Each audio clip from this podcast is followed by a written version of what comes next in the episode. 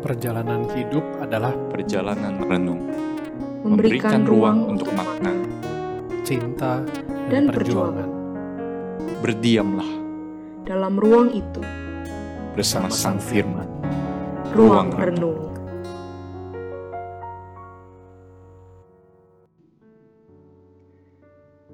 Kisah Rut tersempil di antara kisah hakim-hakim yang pada saat itu kehidupannya sangat-sangat gelap bangsa Israel maupun juga hakimnya dan bahkan kitab hakim-hakim diakhiri dengan akhir yang sangat-sangat buruk dan mengenaskan.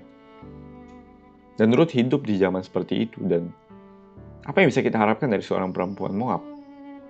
Perempuan yang berasal dari luar bangsa Israel, perempuan yang bahkan tadinya tidak mengenal Tuhan, perempuan yang juga bahkan hidupnya tidak lebih baik dari orang-orang.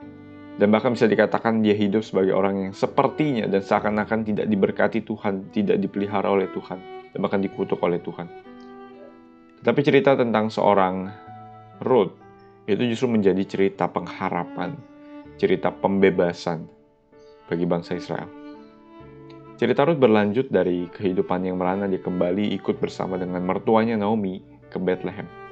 Dan di sana dikatakan bahwa eh, Elimelek itu mempunyai saudara, mempunyai kerabat yang bernama Boas yang mempunyai ladang.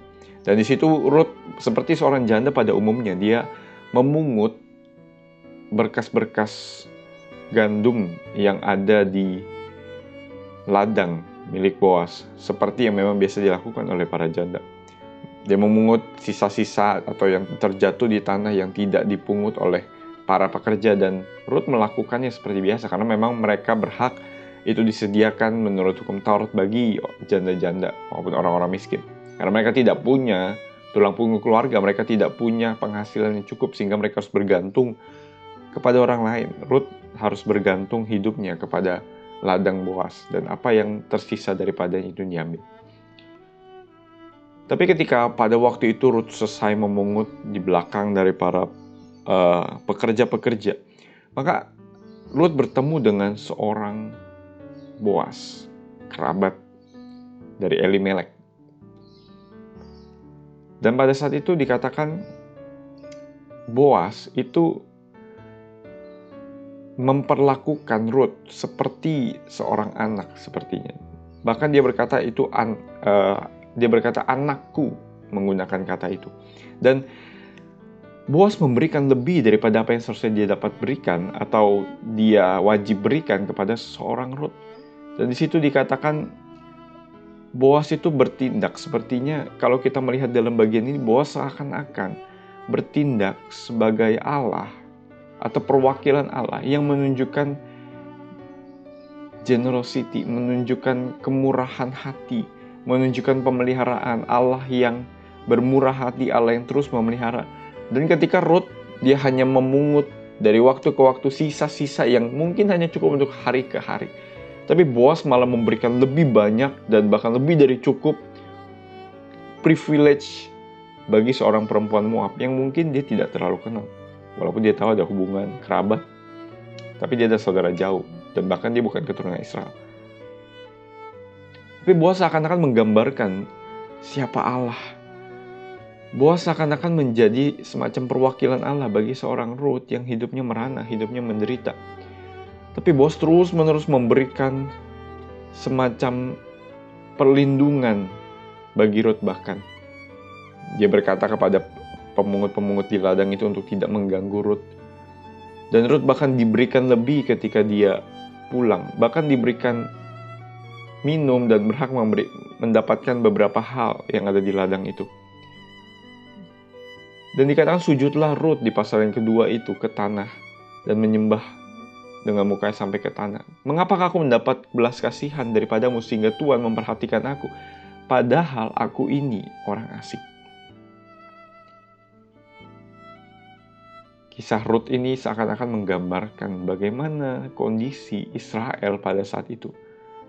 Pergi ke tanah asing, hidup seakan-akan seperti orang kafir. Tapi ketika dia kembali ke Bethlehem, Seakan-akan Boas itu menjadi perwakilan Allah dan Boas di sini di dalam kitab Rut seakan-akan menggambarkan siapa Allah, perwakilan Allah yang terus-menerus memelihara dan memelihara umatnya. Dan di sini Boas kalau kita baca di dalam pasal yang kedua dan pasal yang ketiga, Boas itu adalah salah seorang kaum yang berhak menebus Rut karena tradisi Yahudi pada saat itu seorang saudara berhak menebus uh, saudaranya sendiri supaya menjadi miliknya. Karena saudara itu mungkin tidak punya lagi suami, maka seorang saudara berhak untuk menebus milik saudaranya. Walaupun Boas bukanlah saudara terdekat pada saat itu. Tapi di sini kalau kita lihat, Rut pasal kedua dan pasal ketiga menggambarkan pribadi Boas, menggambarkan sebenarnya peran Boas sebetulnya bagi kehidupan Rut dan bahkan bagi kehidupan Israel. Di sini konsep penebusan, redeemer, itu seakan-akan digambarkan dengan sangat jelas Boas adalah seorang redeemer bagi Ruth. Boas adalah seorang penebus bagi Ruth. Dan kita bisa lihat seakan-akan di sini, walaupun pada saat itu Boas tidak punya kewajiban untuk menebus karena bukan dia yang paling terdekat. Tapi seakan-akan ada keinginan yang sangat kuat bagi Boas untuk menebus orang Ruth. Walaupun pasal ketiga kita berbicara soal tiba-tiba uh, Ruth itu datang ke tempat di mana bos tidur, lalu dia menyelimuti uh, berbaring di kaki Boas. Seakan-akan ini adalah sebuah gambaran sebetulnya, sebuah gambaran Israel yang kembali dipelihara, kembali ditebus oleh kasih Allah, dan Israel tinggal di bawah pelukan Allah. Menarik kita baca di dalam bagian ini, Boas seakan-akan memanggil Ruth sebagai anakku. Dan bahkan dikatakan di dalam pasal 2 ayat 12, Tuhan kiranya membalas perbuatanmu itu. Dan kepadamu dikiranya dikaruniakan upahmu sepenuhnya oleh Tuhan Allah Israel. Yang di bawah sayapnya engkau datang berlindung. Dan menarik ini diulang lagi di pasal 3 ayat 9. Ketika Ruth itu berbaring di, di bawah kaki daripada Boas. Dikatakan bertanyalah ia siapakah engkau ini? Jawabnya aku Ruth hambamu. Kembangkanlah kiranya sayapmu melindungi hambamu. Sebab engkaulah seorang kaum yang wajib menebus kami. kehidupan Ruth yang mengenaskan, yang mengerikan, itu kembali di bawah pelukan sayap Allah. Boas yang pada saat itu tidak wajib menebus, tapi Boas sendiri yang mengatakan bahwa kiranya kamu berlindung di bawah sayapnya. Maka kita membayangkan apa artinya kita berada di bawah sayap Allah. Di bawah pelukan sayap Allah berarti kita menerima pelukan Allah, menerima kehangatan, menerima kasih sayang dan pemeliharaan atas hidup sehari-hari. Dan itu yang dilakukan Boas bagi Ruth. Boas bertindak sebagai seorang penebus. Dan Boas bertindak sebagai seorang yang mengembangkan sayapnya bagi seorang Ruth. Dan itu seakan-akan ketika Israel membaca bagian Rut ini, Israel seakan-akan sedang melihat Allah sendiri yang merangkul, memeluk mereka di tengah kegelapan hidup mereka, di tengah keberdosaan mereka. Allah merangkul mereka dengan sayapnya, melindungi mereka. Walaupun Allah tidak wajib. Tetapi Allah yang adalah penebus itu. Itu nyata dalam kehidupan seorang muas dan kisah cinta antara Boas dan Ruth adalah kisah cinta Allah dan Israel yang sudah lama pergi, tetapi yang juga Allah terima. Segelap-gelapnya kehidupan Israel lari menjadi orang kafir, bahkan di akhir kita pakai makin hidup sebagai orang kafir. Tetapi Israel pada akhirnya ada secercah harapan di tengah kehidupan para hakim melalui kehidupan Ruth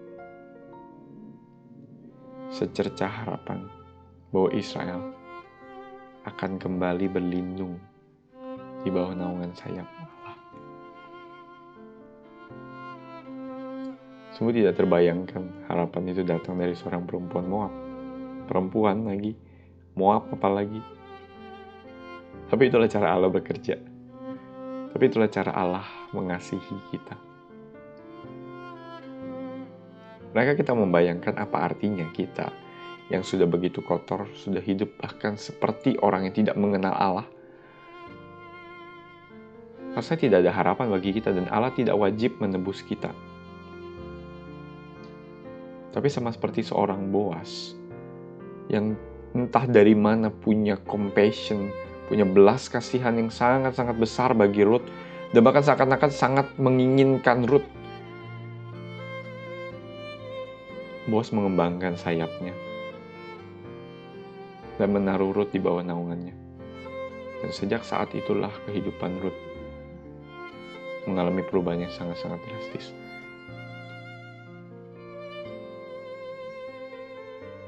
Kisah cinta Israel adalah kisah cinta yang sudah lama pergi, tapi yang tetap diterima oleh Allah.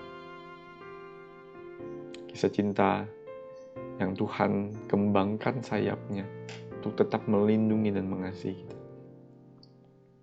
Hidup kita sekarang tidak enak. Hidup kita sekarang rasanya seperti dalam pembuangan. Seperti dalam zaman di mana orang-orang tidak mengenal Allah dan bahkan kita pun berdosa dan tidak mengenal Allah. Tapi di balik itu semua ada cerca-cerca harapan.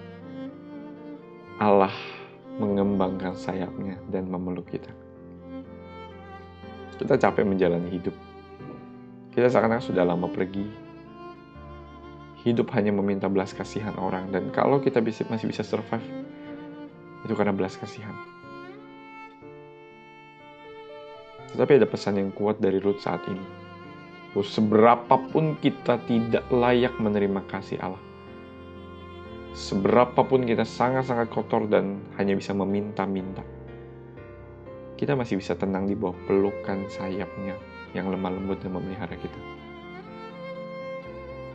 Kita masih bisa tenang. Karena walaupun dosa kita sangat besar, anugerah Tuhan jauh lebih besar.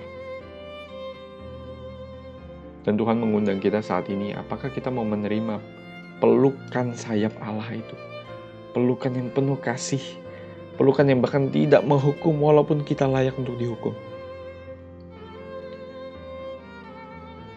Kisah cinta Ruth adalah kisah cinta umat yang sudah lama pergi, sudah lama menjadi kafir, tetapi seorang yang juga kembali di bawah pelukan sayap Allah.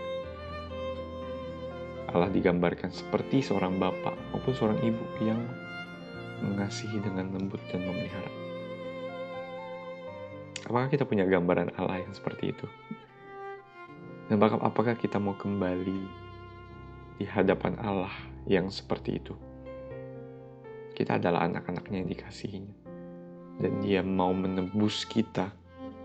Dan dia mau menaruh kita, melindungi kita di bawah naungan sayapnya.